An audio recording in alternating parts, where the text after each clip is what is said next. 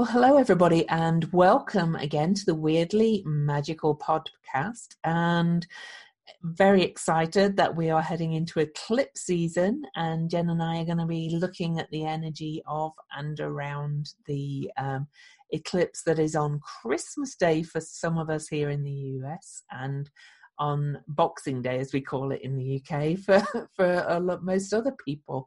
Um, and it's a biggie. But before we do that, let's uh, quickly introduce ourselves and do some housekeeping. So, Jen. Hello, everyone. I'm Jen Duchenne, and I am an Akashic uh, mentor, healer, teacher, and uh, creator of the Illuminating Journey cards. I even have a pack here. Ooh. And uh, I guide my clients to activate their soul's true choice. And I am Louise Edington. Um, I'm now known as the Cosmic Owl because my new business name is Cosmic Owl Astrology, and hence the owl. and for those that are watching on YouTube, I have an owl behind me on my shoulder, actually. And um, I am a soul astrologer and writer and shamanic practitioner, and I help people to live in deep self awareness and self acceptance. And um, just a bit of housekeeping before we go um, into the energies. Uh, we have a question, so we will be answering a question after we've looked at the energies. Um, and if you have any questions for the podcast, please email them to weirdlymagicalpodcast at gmail.com com. I would like to remind those of you that listened to our 2020 overview that you can still watch that on our Weirdly Magical YouTube channel or listen at any of the podcast providers. And Jen and I will be offering our special consultation sessions until the Saturn and Pluto conjunction on January the 12th. So if you're interested in one of those, um, or both, one from Jen, one from me. They're 108 each, $108 each. And um, if you've lost the links, just ask us for them. Um, also, we have a Patreon, and it's patreon.com forward slash weirdly magical for just $3 a month, just to help support our work. And when we reach a certain number of patrons, we'll be doing patron only content. We're not there yet, but we're getting there. So, um, is there any other housekeeping, Jen? I don't think there is. Please leave us reviews. Please subscribe on podcasts. Please subscribe on the YouTube channel. You know, the more subscribers, the more kind of likes and clicks and things that we get, the more um, the more attention our podcast gets. So you can support us for nothing by doing that. So, Jen, we've pulled cards, haven't we? And what's your card? Yes. I think so, you do, right? So, my card that I pulled from the Illuminating Journey deck, the one I created with the help of the Akashic Records, uh, I actually got one of the tools. So, I don't know if we've ever got, I think maybe we had a tool once before, but this one is called the Divine Line. Mm. So, for those of you who can't see it, this is a cell phone that is uh, connecting you to the divine, and it has things like like buttons on it where you can, you know, align, infuse, eject, diffuse, or record. So it's all ways of connecting to the divine. And whenever I see this card, which actually is not very often, then I always uh, realize that this is the divine speaking to us or to me, saying, you know, you're seeking, you're seeking, you're looking, but really I'm right here. Just use this connection to connect with me. What do you need? What do you need? Do you need to, to be aligned, connect, diffuse, record? Uh, so, so it's just a signal, I think, uh, in terms of how I see it in mm-hmm. Remembering that you're not alone and the, the one place to go where you can always trust that connection is to the divine. And because I pulled a tool, I also pulled another card, which is what, what which is my want. If I pull a tool or a number, and this one is the three, which we may have had before. It's come up quite a lot lately. And this card is the figure swimming up, which looks like water, could be liquid of life, swimming up to the light, to that divine infusion, to know that uh, it is, and in a way, it's like kind of repeating the same thing, right? It's this idea of allowing yourself, your mind, your head, your belief systems to to kind of float up to that inspiration, to that connection, that illumination that ignites life within you, the playfulness and joy.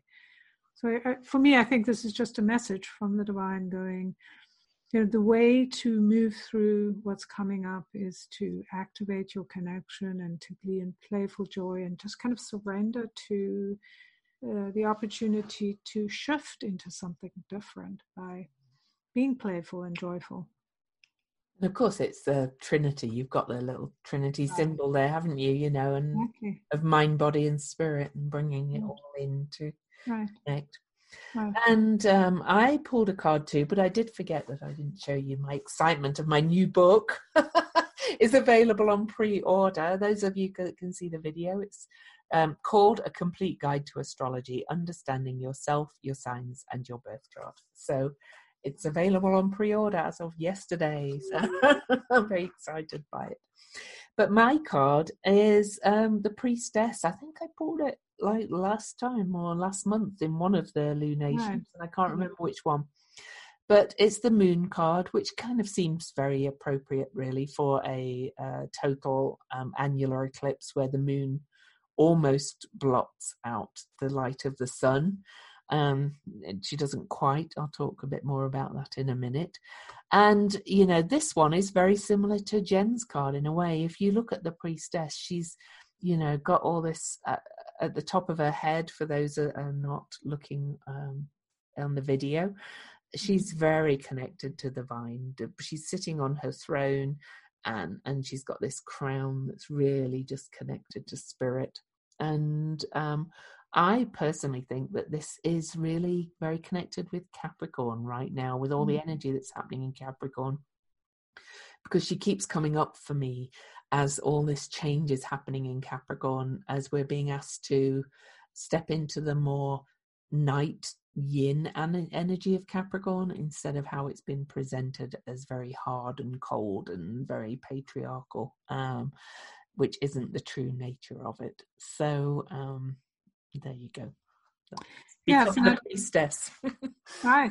And I just wanted to add to that in terms of when you're looking at that energy, which kind of speaks to this God of the divine line thing, is that recognition, the priestess, the divine line, that cell phone to the divine. It's all about the bringing that upper energy into the body and mm. um, standing your ground, being willing to climb the mountain. It's like putting that energy into practical use, using practical tools to activate this time because it's just not going to happen on its own. We are being called to draw in this energy and use it to be these warriors of our own lives. Mm. Definitely. And speaking of warriors, um, today we're going to look at the annular um, new moon eclipse and the energy around it too. And um, this is, um, we're looking at London time as usual. So it's on December the 26th at 5.13 a.m. Universal Time, which is London time. It's at four degrees and six minutes of Capricorn, and it's a new moon, so the the moon and sun are together and it's conjunct Jupiter and it's aspecting Uranus in Aries, uh, sorry, Uranus in Taurus and Chiron in Aries. But I said I was going to explain what an annular eclipse was. And an annular eclipse is a total new moon eclipse, except that the moon, from our perspective, is closer to the Earth. So the sun and the moon are further apart. So the moon, whilst it uh, it totally covers the sun. It doesn't quite because there's a big ring of fire around it, and um, and this is called um, a ring of fire eclipse, unsurprisingly. And there's big connections with stories in mythology about it. The one I was reading about was the story of Brunhilde and the Valkyries, where Brunhilde was actually uh, punished by being um, surrounded by a ring of fire. So it kind of shows how all these mythologies have probably been written because that people were witnessing what was happening in the cosmos and they told stories about it to personify it and to make sense of it so mm, it's really a marriage of the um, of the day and the night um, when we have a total new moon eclipse the light is dimmed and the night comes in and brings in her power and I talk a lot about the day and night energy in my new book actually, and um, and it's an interesting move that not just myself, it's not. Uh, there's some other astrologers we're moving to bring in this language more and more, and and bring in the psychology of the night, which has very much been blocked out by our society. Uh, we live in a, a, life where every we have lights on everything, and we live with our screens. We're very we're rarely um, comfortable without everything being lit up because the night has been seen as something to fear. And an annular eclipse is, um, you know, I'm not going to go into the whole myth of Brunhilde and um, the Norse mythology, but it is literally kind of like a, um, in the end, she throws herself on a funeral pyre, and it, the day and night are consumed together and burned together. So it's a very transfigurative eclipse, uh, a ring of fire eclipse. So uh, we'll look at the numbers and we'll look at the astrology. So. Right. And I also want to just add to that before we go into the details. Um, what I find so fascinating is we have the solstice coming up on the 21st, which of course is the moment in time uh, where night and day um, are kind of switching roles. Mm. You're moving from in the north hemisphere, the longest night to the shortest day. And now it's starting to switch and the opposite, obviously, in the southern hemisphere. And then having this ring of fire, this dance, this marriage of light and dark, this marriage of fire, and, and um, which is our passion, uh, bringing that all into the open, making us kind of more aware of how our passion and our focus drives us. And if we're fa- afraid of the dark, we will never reconnect to this divine energy that is available to us. Mm-hmm. Mm-hmm. Yeah. And the eclipse is literally, well, and the solstice, you know, both the solstice and the eclipse. And the, the two, that they're coming so close together. You know, they're only five days apart. so it's, well, less than five days apart, actually. If you look at the actual time, just four and a half, I think it, it's kind of like we're having this major, major reset. This is a solstice and a half, and next year's solstice is another big one too. But um, we are coming into some tremendous times, really. Yeah. Right. We're ending uh, so much. We're ending the decade. We're ending our way of being. We're stepping into something, into duality and an awakening. And all of this are just symbols. If you can think about being in the past when the solstice was so important, people who were living in the dark, it was the sign that the light was returning. Um, and so this double sign of uh, the burning or the you know the eclipse with the fire the dark and then the fire around it is definitely a um, a symbol of uh, reset. Mm-hmm. And the light returning literally really. Because then when the moon moves off the face of the sun the sun's kind of reborn. So it's very transfigurative as i said i do find it just to stick with the myth before we go into detail i do find it interesting really you know all the myths have similar stories and things in all the mythological um, uh, pantheons, whatever you want to call them. And Jupiter is conjunct this new moon, and Jupiter could be seen as Odin, who was um, the Valkyries' uh, top god, if you like. so here he is with the sun and the moon on this eclipse. It's all quite amazing, and uh, and he's a sky god, and yeah, the uh, and the um, eclipse is aspecting Uranus, who is also a sky god. Right. And here we have the females, uh, maybe perhaps, you know, it's always these stories always about the females being, uh, certainly in the patriarchal telling of the story, mm. the females are always the ones who are uh, having to make the sacrifice or having to make a choice. Mm-hmm. And um, yeah, so shifting of all of that, like the, for me, this is about the rising of the female to go, you know, I, I'm in power too. This isn't, you're not, you're not yeah. deciding what I have to do. I'm deciding. Mm. Yep. So do you want to go ahead with the numbers for a bit and we'll sure, wrap as we usually do? yes, how fascinating. We're having this on the 26th, uh, which is in 8.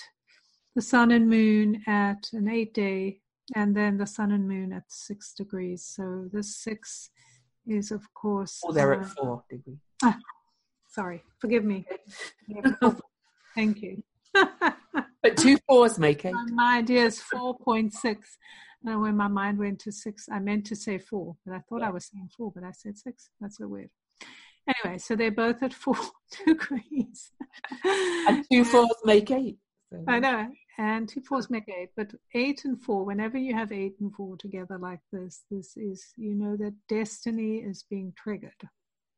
So it is a highly destined um, experience we're having.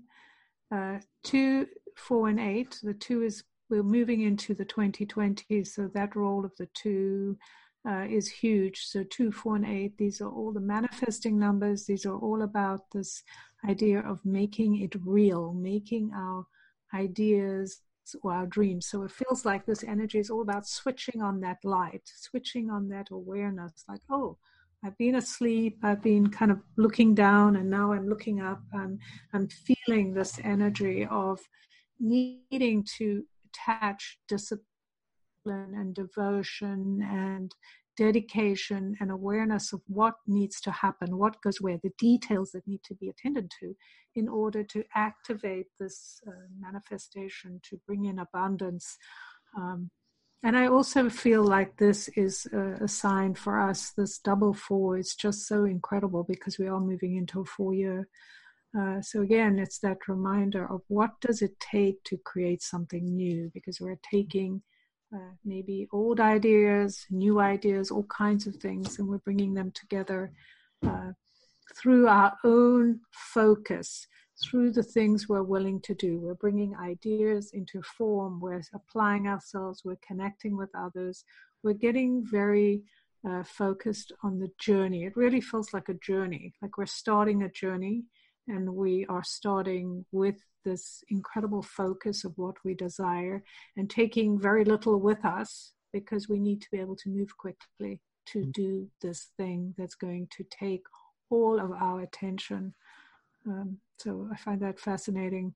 Mm. Remembering we are in the final days of the 12th year, the 12th universal year, which is about this activating our joy, our wisdom, allowing us to let go of old things. So, very much that moving into making a different shift with the numbers.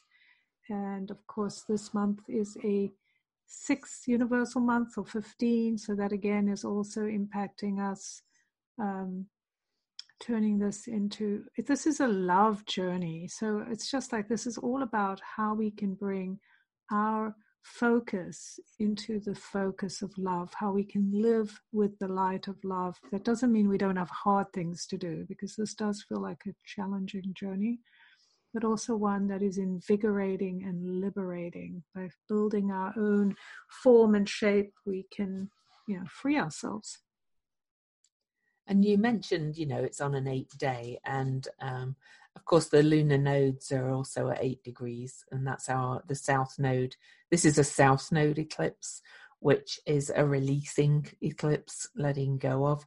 So it's a new beginning in in so many ways and moving towards that north node which is our dharma um, which is the cat in the sign of cancer which is the family remembering we're all one big family and we're all into this in this together and moving towards a more kind of uh, nurturing caring um, night centered, emotion centered um, society. Hopefully, right. Well, it's it's we're righting the balance. Yeah. Mm-hmm. So um, it's all about how do we do that? How do we take these numbers and instead of focusing on what the world has told us we need to do, like have certain things and work towards certain things, we're pulling back our energy into our bodies, into our into our um, reigniting that connection with the divine so we can be really focused. I'm focusing what I'm creating mm-hmm. for myself and others as opposed to what can I get out of this, right? This is about contribution and connection. So it's a very different focus. And, and I, I, you know, um, just to stick with Jen's numbers for a minute, my ruling planet Jupiter, my favorite planet, is at five degrees, the number of change. But connect me, if, correct me if I'm wrong. But is is isn't Jupiter connect connected to the number five anyway? So I'm sure I've read that somewhere. yeah, uh, actually, Mercury is considered uh, the five. Okay. The five, but it may be Jupiter. I don't know. So you know. There's often more than one connection. Yeah, anyway. there could be more than one connection. However, Mercury tends to be the 5 mm-hmm. uh, but there is, it does make sense that Jupiter could be connected just because of the expansion. What Jupiter does is expand, and five is about expansion of our souls in a physical realm, being present to what is and using that. You know, mm-hmm. it's like using the resources we have right now to help us move towards where we want to go as opposed to staying stuck. That's the whole purpose of the five. And that's what Jupiter does, that's what Mercury does. It's allowing our mind to change our minds, right? Yeah. Expand yeah. some new idea, a new way of thinking, so that we can move away from our fears and from oh this is the way it always is to no it's not. It can be something different. Of course mercury's in Sag- jupiter ruled sagittarius on the eclipse anyway so uh, but I, I, want to emphasize how big this eclipse is you know? Um it's in as the the main aspect the closest aspect to the whole eclipse energy is uranus and that is sudden change and sudden insights, sudden awakenings, sudden awarenesses. And and Jupiter, as Jen said, expands everything. So, you know, an eclipse is big already. A new moon eclipse tends to be more powerful than um, a lunar eclipse. And um, a total eclipse is even more powerful, and an annular eclipse is a form of total eclipse and then it's only one degree from Jupiter um, with Uranus aspecting. You know, I'm I would not be surprised if by New Year something major in our lives has changed. It may not be in our personal lives, it may be in the institutions around us. Um, and it's, of course, eclipses do tend to unfold over time. They don't always happen on an instant, but with Uranus there, you know, Uranus acts quickly. you know, Uranus' power is is immense. When Uranus moved into Aries, the very day Uranus moved into Aries, we had the um, big um, tsunami in uh, Fukushima and and the meltdown and everything. It happened to the very day. That's kind of Uranus and these are in earth signs it's capricorn and taurus and so there could be literal earthquakes there could be something in our financial institutions it could be um, the government completely collapsing it could be like you know this it's that strong the energy and it's it's so powerful it's going to be big whatever happens and it's leading to all these new cycles being born in uh, uh, throughout the month of january not just Saturn and Pluto, but all the other planets moving past Pluto and several new cycles starting. So. Right. So for me, it really feels like a lot of um, endings. I mean, that's the mm-hmm. point of an earthquake, especially when you look at the players involved. Mm-hmm. These are um, huge players that are impacting us on multiple levels. So they're not necessarily personal planets, but ones that impact us for generations to come. And this is you know quite phenomenal. I was just looking at how many twos we have here, or 20s, right? So Uranus is at two degrees. And so we're moving into the 2020. And so all the symbolism is very potent. These are all signs from the universe. Mm-hmm. So two is that sign of connection, of um, of recognizing where we are between two polarities and, and actually moving the poles. I was reading an article, somebody was talking about that, that, you know, this is one of the things that has been spoken about uh, over time. When the poles move, right, when the poles shift, then it impacts us. And so there is a pole shifting, there is all kinds of stuff happening in the earth. These things are predicted to take 150 or more years but we know that we're in that process of the pole shifting. Mm-hmm. Uh, what else do we have at two? We have, uh, um, well, I think Pallas Athena is at 20 degrees. She's at 20 degrees Sagittarius. Right. And Saturn's at 20 Capricorn. Right. And I was reading somewhere about the Saturn because uh, uh, this 20 degree, which is um, Saturn is at I think Saturn was at 20 degrees in April when it moved. right. It? Before it went retrograde, yeah. Right. 20 degrees. And Pluto was at 20 degrees when it came out of retrograde, and they both going to. Um, they've both been impacted by the 20. And of course, because the 20 is about this time we're going into our 21st century, the 20, we're going to double 20. The impact of the 20 is this connection between two worlds, two things, recognizing, oh, I can shift that that space where I'm connecting between two worlds. Mm-hmm. And also this idea that we don't have to do things the way we've done them before because yeah. we have a choice. Two is all about choosing, choosing our boundaries. Um, one of my favorite sayings is this idea of be a diplomat, not a doormat. And mm-hmm. so those are the two opposites, right? But you can have, you want something. So, you know, this idea is about being willing to ask for what you want, put you put whatever it needs to go on the line to get that. Instead of just giving up or throwing up your hands saying it's never going to happen. Nothing's going to change. Mm. it's about your commitment to this. And having that double two with the four is about not only seeing where we need to link but also making the commitment. The dedication, the devotion, the discipline, the honesty, the integrity, all of these things that we can see are happening around us. Like all the stuff is coming up to be looked at and then we have to make a decision right? And that's another two thing. Because it isn't just about the other person. It's like what are we doing in response to what we're seeing? And having saturn there that 20 um, you know is another huge sign of change. And then pluto's at 22 right? I mean you just can't make this stuff up there. i know. And i just i just actually noticed as you were talking that the eclipse, but Jupiter to be precise, is at the exact midpoint of uh, Pallas Athena and Saturn, who are both at 20 degrees. So, from the astrological perspective, um, Pallas Athena is is really a visionary. You know, it is this owl energy, which is um, why I've got the owl behind me. And she has this ability to like see these patterns, vision the bigger picture and strategize and make plans. And, you know, she was very much kind of that kind of warrior um, energy.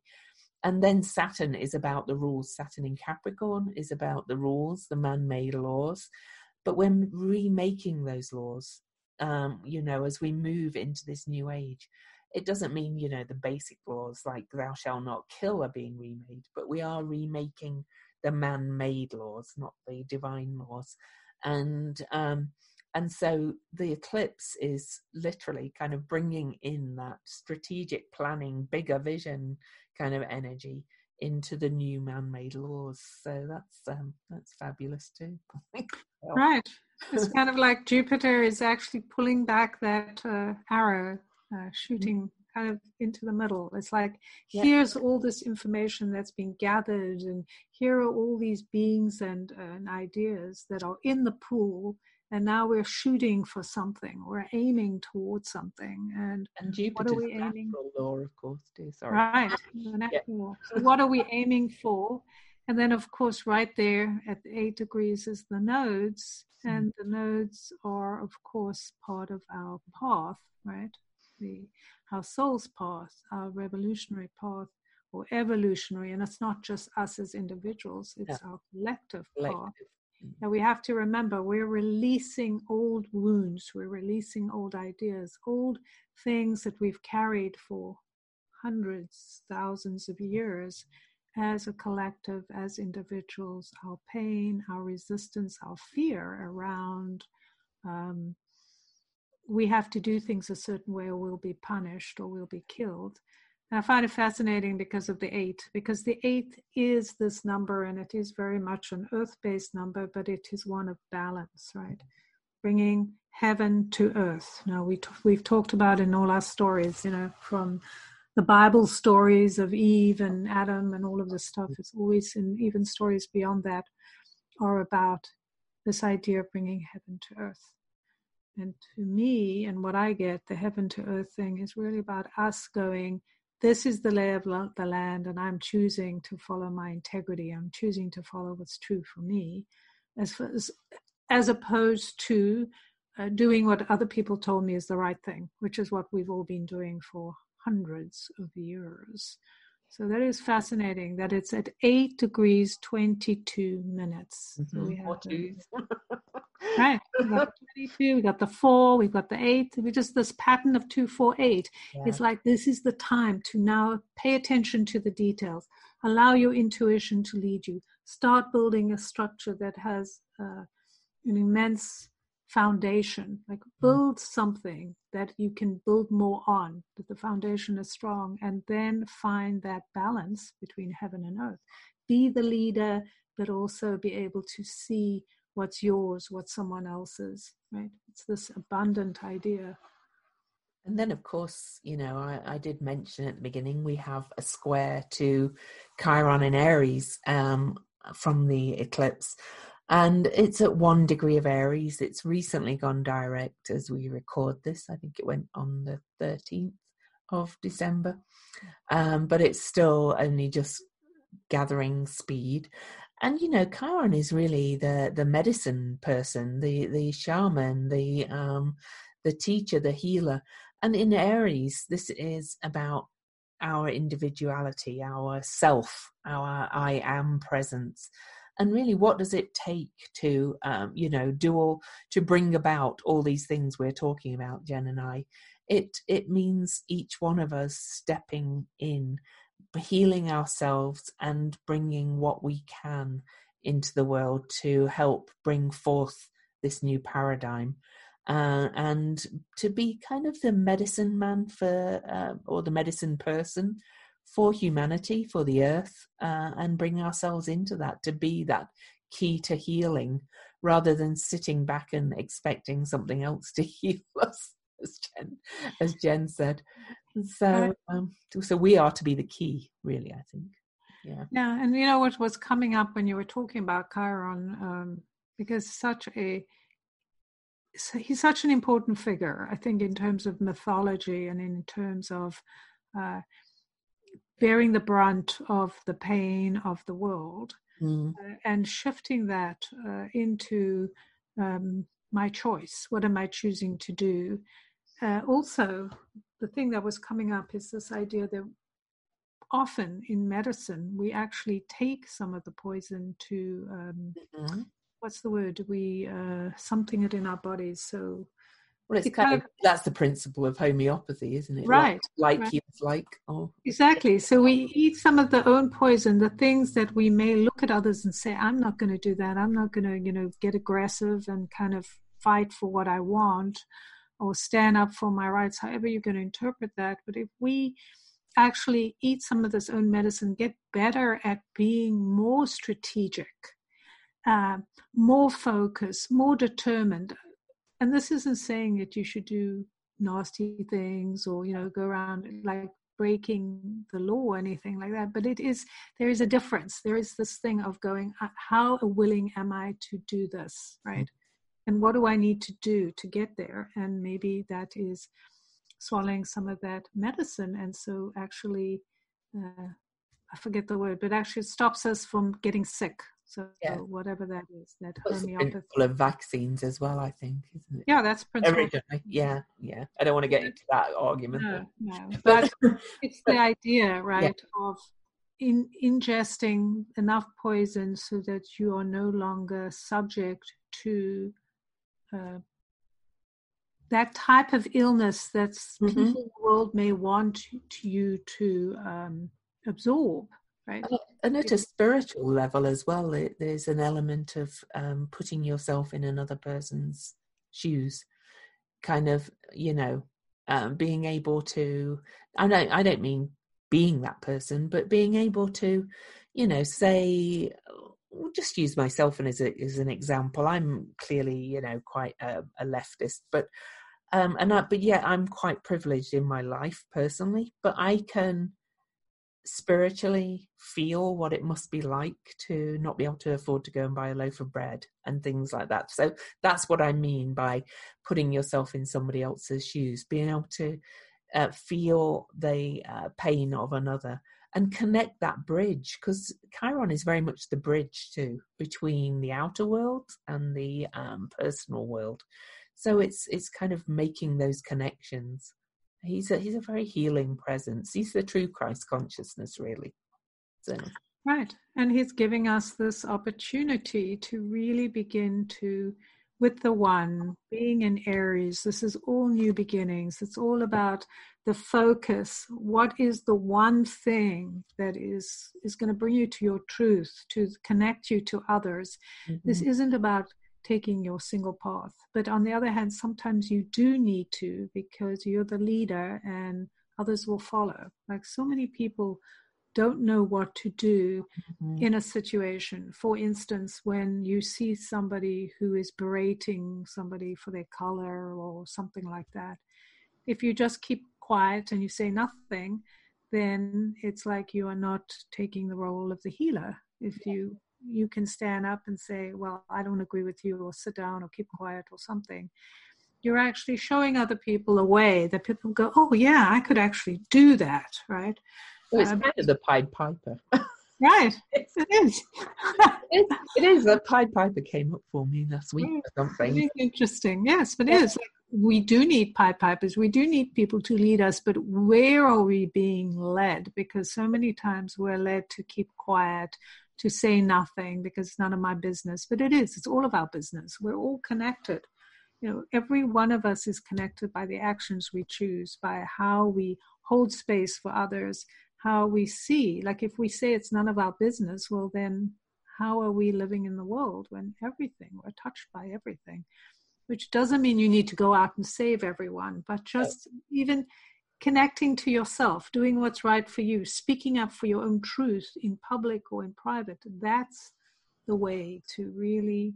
Um, well, I think it's the mm-hmm. principle of it starts with you, and you know it goes back to the the the prayer, the the serenity prayer, that one. You know, the courage to change the thing I can, which is right. yourself. You can only change yourself first, and then hopefully other you can hopefully lead others to to water. You can't make them drink, but you can lead by example. So, right, and that the yeah. point is that's what you can do. If you ask, "What can I do?" It's live your truth.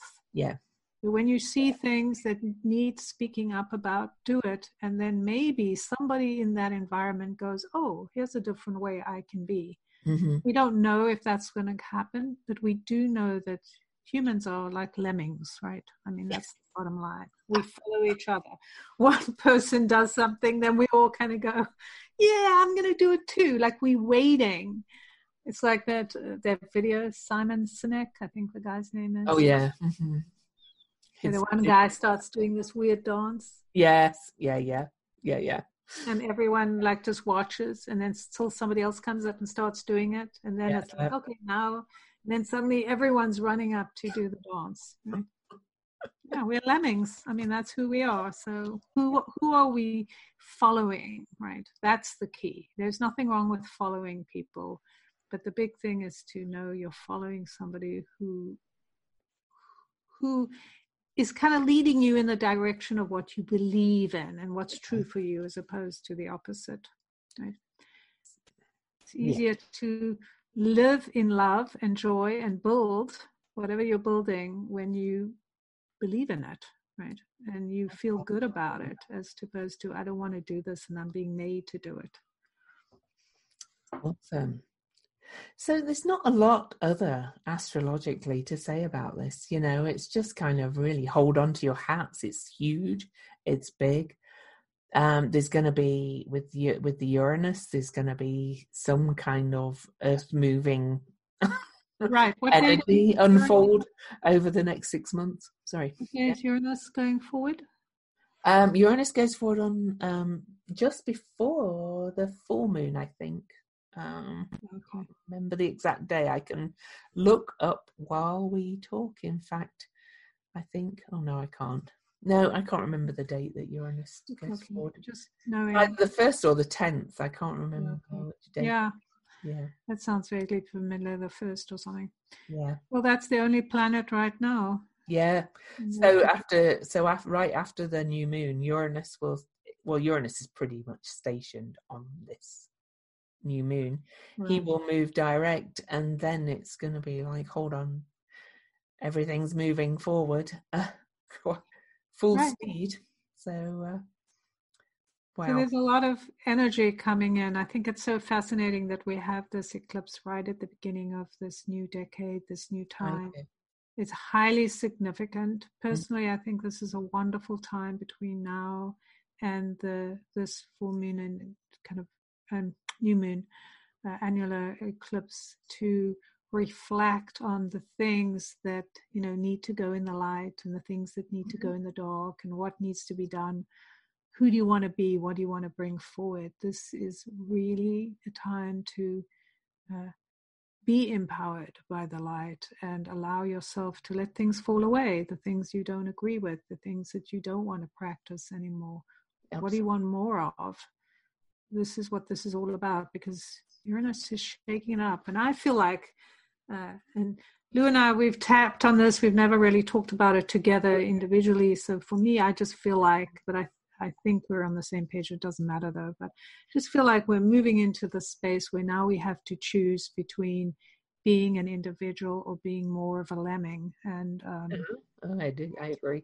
It, it's yeah. just like yeah you can be comfortable in you in saying and in your distance there's nothing i can do it's all about oh throw my hands up in the air people always do the stuff nothing changes well we are the ones that have to change it our own actions yeah. and that starts with our belief system and what we're willing to do are we willing to get uncomfortable uh, to do things differently or are we just going to go along Oh, mm-hmm. and I agree completely. And something that occurred to me earlier today, due to an incident that happened in my own life, which I won't go into, is also talking of being a lemming. Is it's where you um, you want to bring change and be the Pied Piper and be the leader and live your truth, but it might be a very unpopular opinion.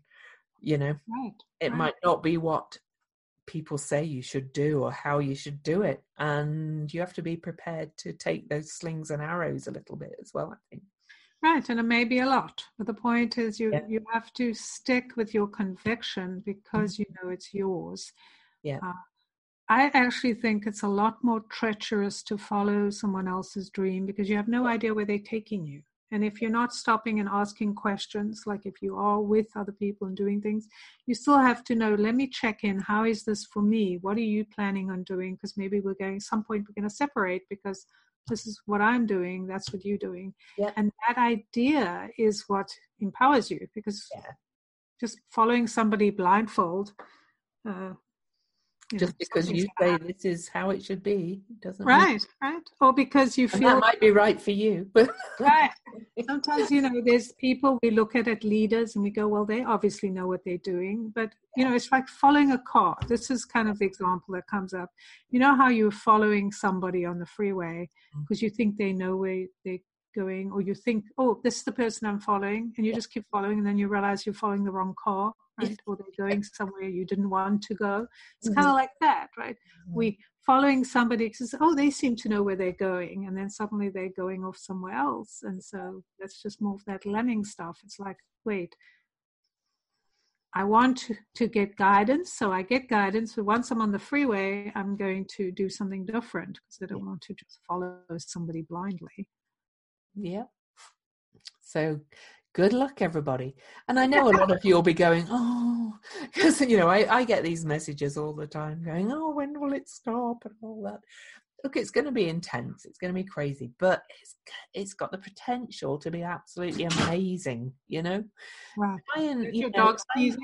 yeah that's the dog sneezing so funny.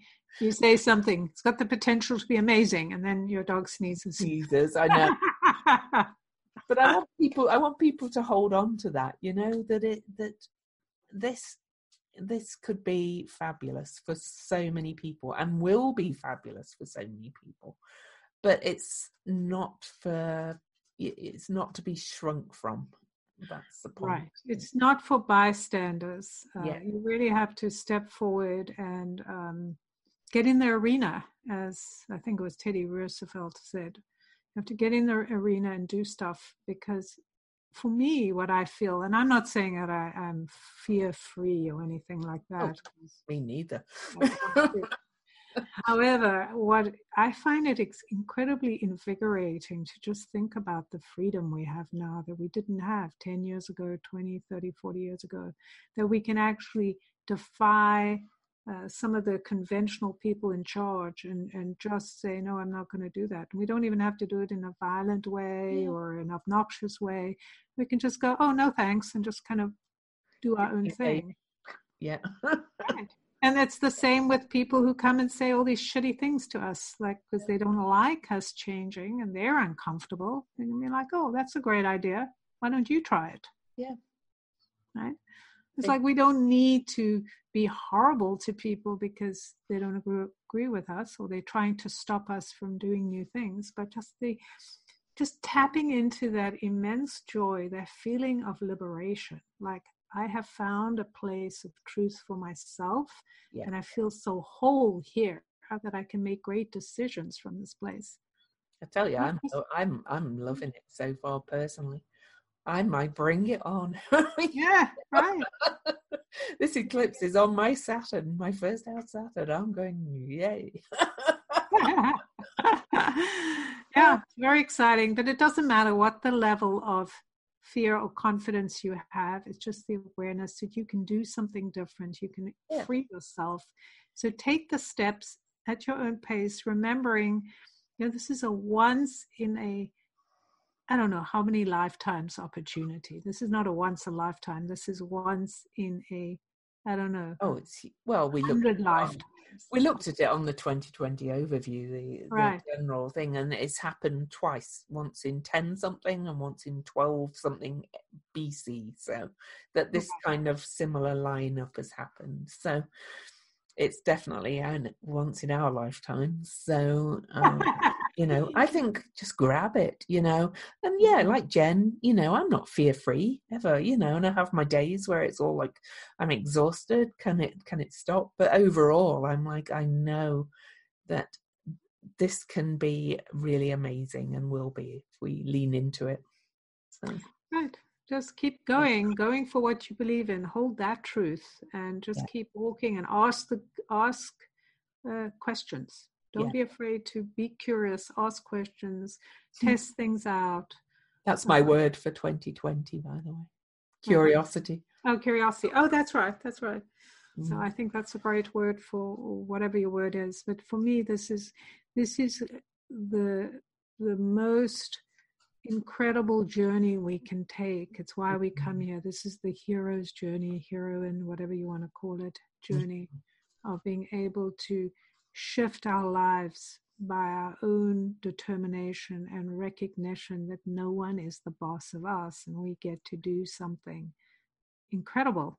Whether it's it doesn't look incredible to the rest of the world but knowing we freed ourselves from all the fears of how we need to behave small and shrink from just living the expression of who we are.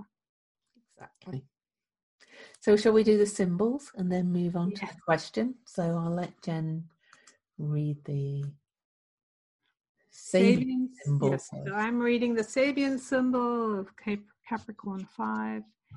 Indians on the warpath, while some men, women row a well filled canoe, others in it perform a war dance.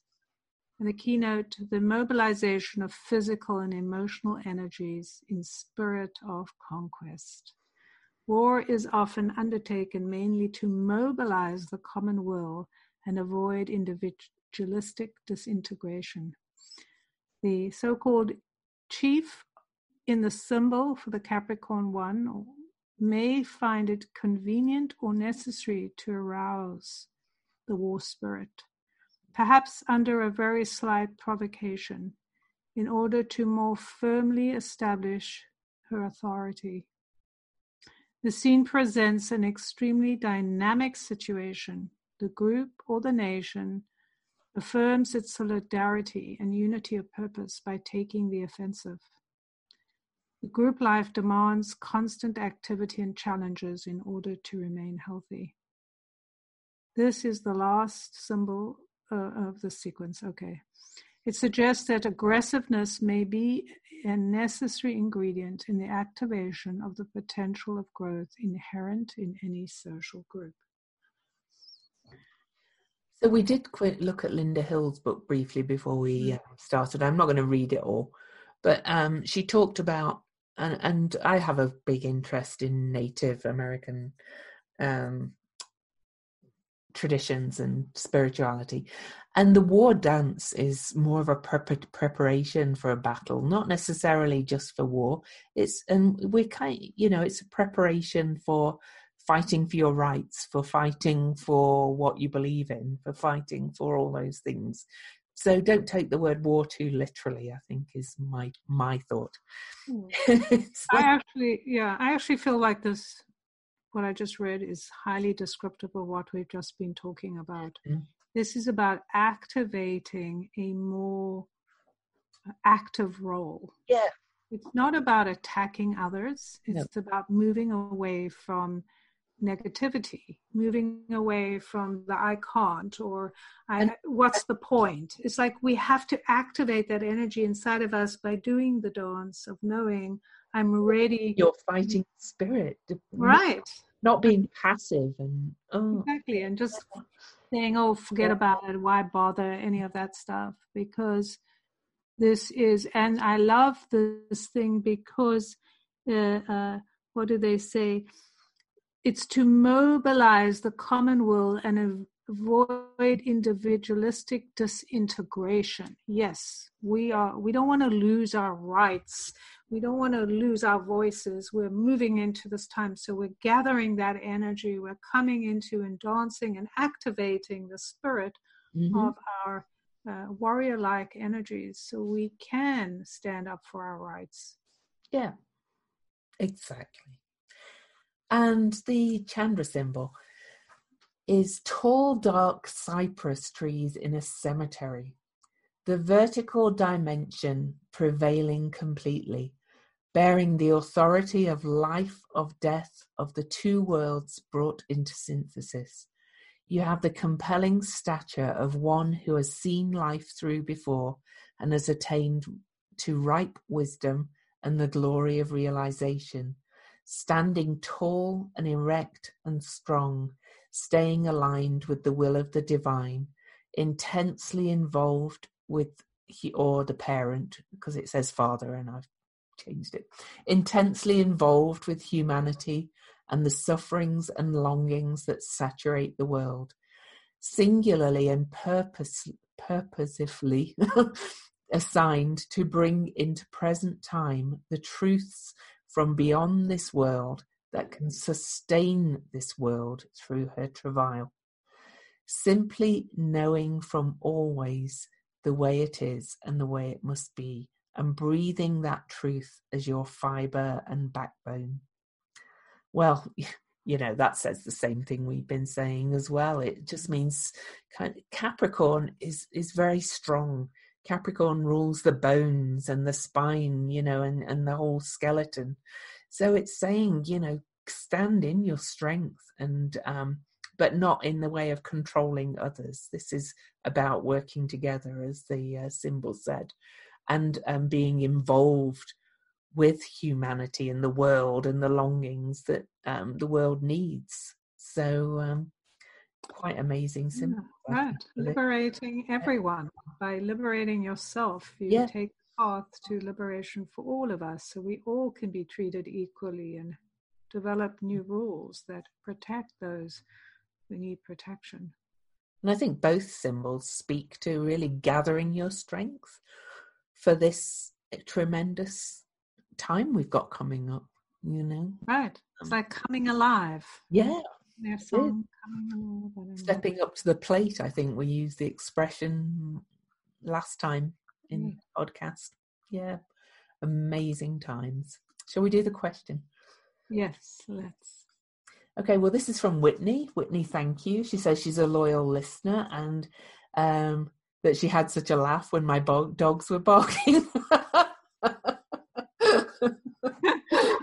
yeah, that kind of tickles me that that happened all the time.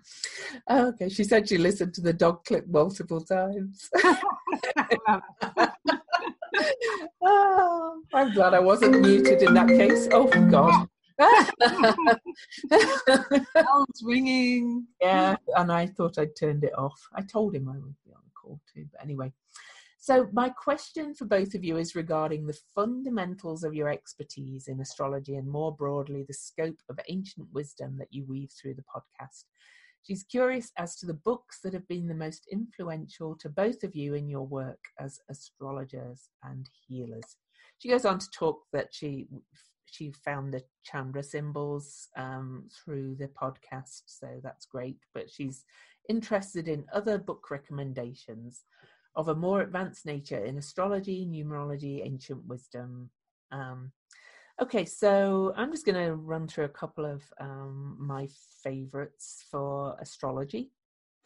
Um, so, um, Inner Sky and Yesterday's Sky by um, Steven Forrest, or in fact, any of Steven Forrest books um, I love.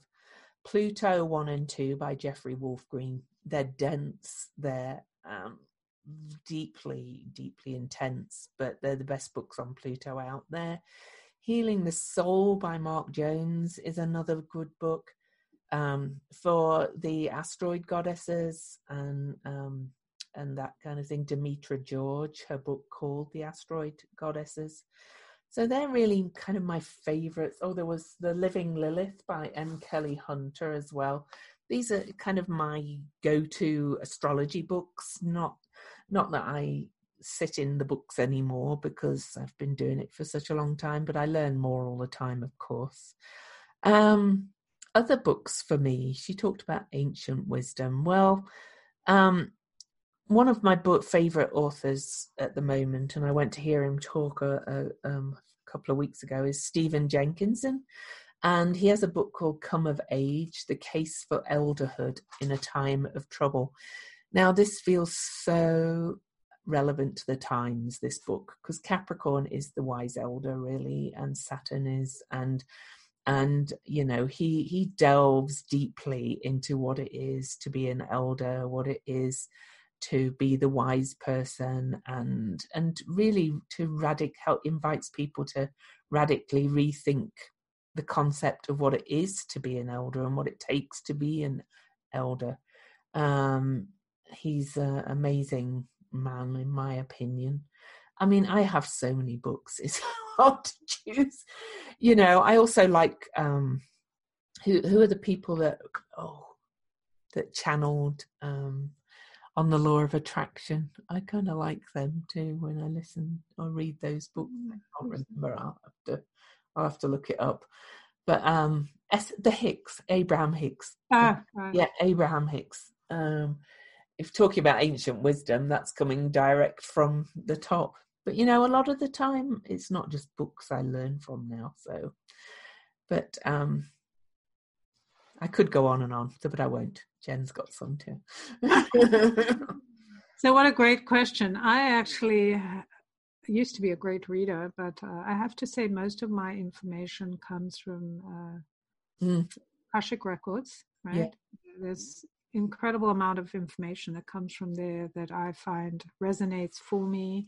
Mm-hmm. Uh, uh not that I'm not very curious about what other people have said, but for me, I just haven't read those books, and I probably won't ever read most of the books that are out there, um, just because I don't know. I don't know why they've never been in my sphere. Uh, there are a couple of books that I do recommend. Uh, and again, you know, it's personal taste, what it appeals to you. Um, and there's a lot of wisdom out there. There's a lot of wisdom on the internet. And I'm a great believer in um, what's that word? Taking all the information and allowing it to um, come in. Filter. yeah, like filter. That's it. Uh, you know you want to filter this information and check in if it's true for you yeah um, so somebody that had a great impact for me when i was coming through my dark night of the soul was Brené Brown. I actually listened to a ted talk her first ted talk uh, and she is an amazing thinker. Uh, so i just recommend her and her books or her ted talks. A book that I uh, absolutely loved was Big Magic by Elizabeth mm-hmm. Gilbert. That's an amazing book. It's a it's a mind bending opening to how you think differently. That's basically where mine's my mind's at. I want to think different. I want information that's not available. I have not found a book in numerology or the Akashic records that felt like it was giving me anything different a lot of what I, I mean, I've learned number numerology and I've studied, I've looked at other people's stuff, but most of the stuff I get is from the records or what gets channeled through because of this lens I look at the world in. Another book that really helped me was a book called Playing Big by Tara Mohr. Uh, this is really about for women how you change the way you think about playing big. Mm-hmm. I, I, just found that a profound. It's actually I did her program, and the book follows the program, so it's really quite powerful. There's two other people that I've looked at and read, and one is Bruce Lipton. He mm. one of the books he wrote, Biology of Belief. He's written some other books. It's all about uh, the quantum physics and how, cell biology and how we change ourselves through our cells, which I find that fascinating. Uh, and then somebody who I have suddenly came into my mind when you were talking. Yeah. was Paul Selig. He's a channel. He channels this uh, the Melchizedeks. Well, they don't call themselves that. They just call themselves the guides. Mm. Uh, very, very profound information. He's written. He's yeah. actually channeled all these books. So, I've read some channel books that have the same, and his are mm. really, um, yeah, Right. Yeah. He's an amazing channel, amazing. For me, it's about being real. And uh, so those are the books I'm recommending. Of course, you've you've triggered a few for me as well. But um, I was just thinking as well. There was the Four Agreements, was a life changing book for me by Don Miguel Ruiz. But um, you know, I like to read a lot about the old myths. I like to try and find some of the really old texts and stuff. So they're not kind of like common books it's finding some of the old translated texts.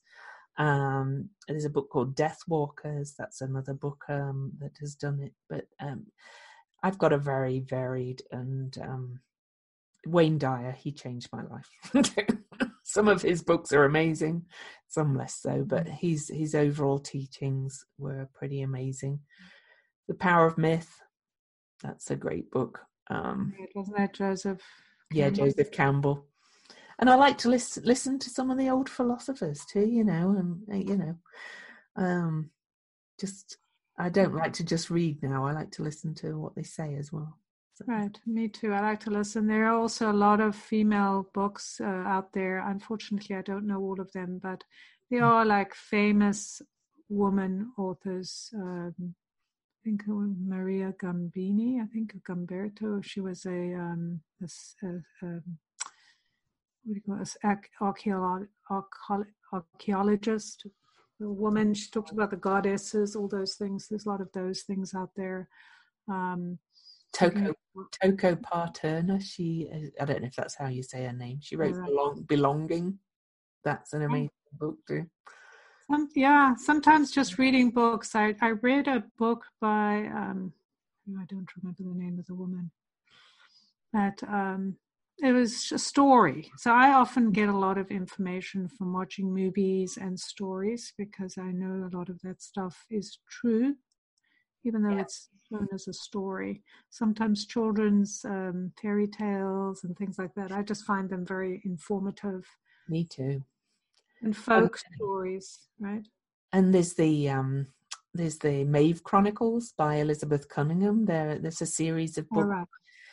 That's fiction form story of um, Mary Magdalene and Jesus and Yeshua, but it's in fiction form. So that was a really enjoyable read, as well as getting a lot out of it. A lot of kind of messages in there. So, right. Yeah. There's hundreds of those type of things. If you like reading, there's mm-hmm. some amazing um, chronicles out there, uh, different types of information. There really is. I mean, what was it? The Avalon, Mists of Avalon. Oh, that's a favorite. Right.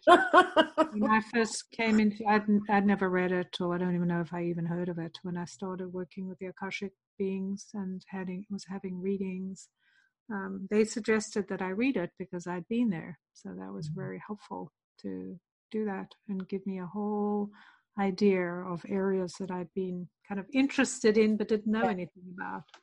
I love that book. And then if you if you're interested in the psychology side as well, there's a guy called Robert um, Robert A. Johnson, I think his name is. He's written a series of very short books. What my favourite's Inner Gold, but I've got two or three of them. And that's, you know, just about your inner gold. And he's he's a very good psychologist. So there's a lot, a lot of mm-hmm. books. One that we have talked about is the the um, the art thing. What's it called? Oh, the artist's way. Yes, the artist's way. Oh yeah. Oh well, that's a favourite of mine. but you have to do that, not just read. Right. Which I actually th- think is a good thing. Yes. And there's one last book I'll mention if I remember the name. Uh, what's his name? The guy from South America. Uh, oh, um, Aleph. Aleph. What was the book? Oh, I can't remember. That's no. a fantastic book. No, I can't remember the name. Right. Well, if I remember, Paul. Wait, wasn't it? Oh, Paul Coelho. Yes. Yes. That's it. Yeah, and I can't remember the name of the book now, but Paul Coelho. Yeah. yeah. Um, Beautiful book, Alchemist. I think that one was yes, called The Alchemist. Alchemist. Right. Yeah. Beautiful books he's written. Amazing, spiritual, deeply connective books. So. Yeah yeah. So there's given you a lot of choices.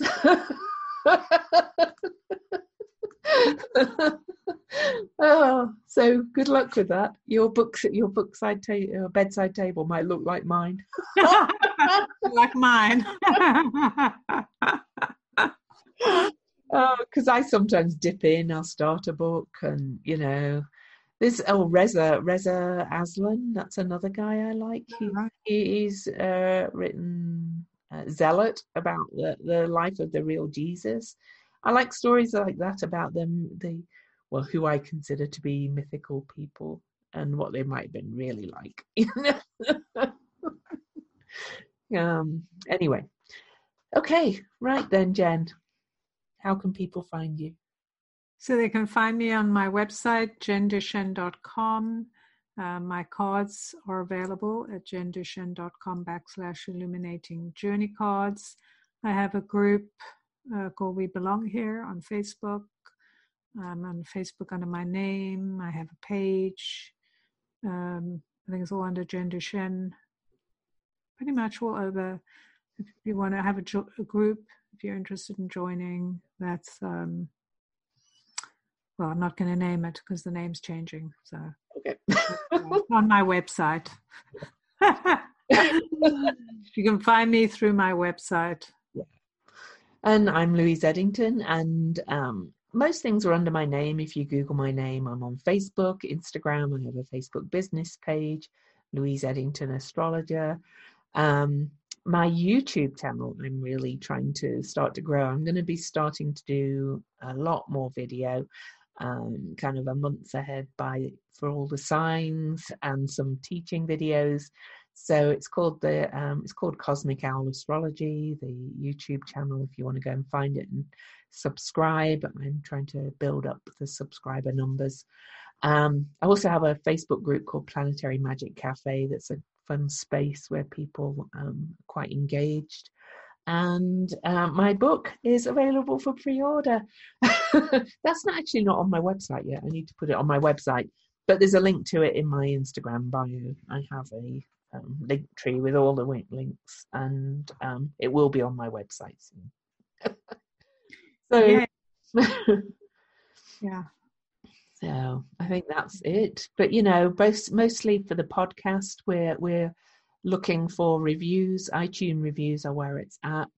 Um, if a written review is even more valuable than just a star, so if you could uh, leave a review if you enjoy it, we'd be very grateful. And don't forget, we do have a Patreon uh, $3 a month just supports this work and the running costs of the podcast. And um, I think that's everything. Oh, questions to weirdly magical podcast at gmail.com. So for now, it's goodbye from Lou. And goodbye from Jen.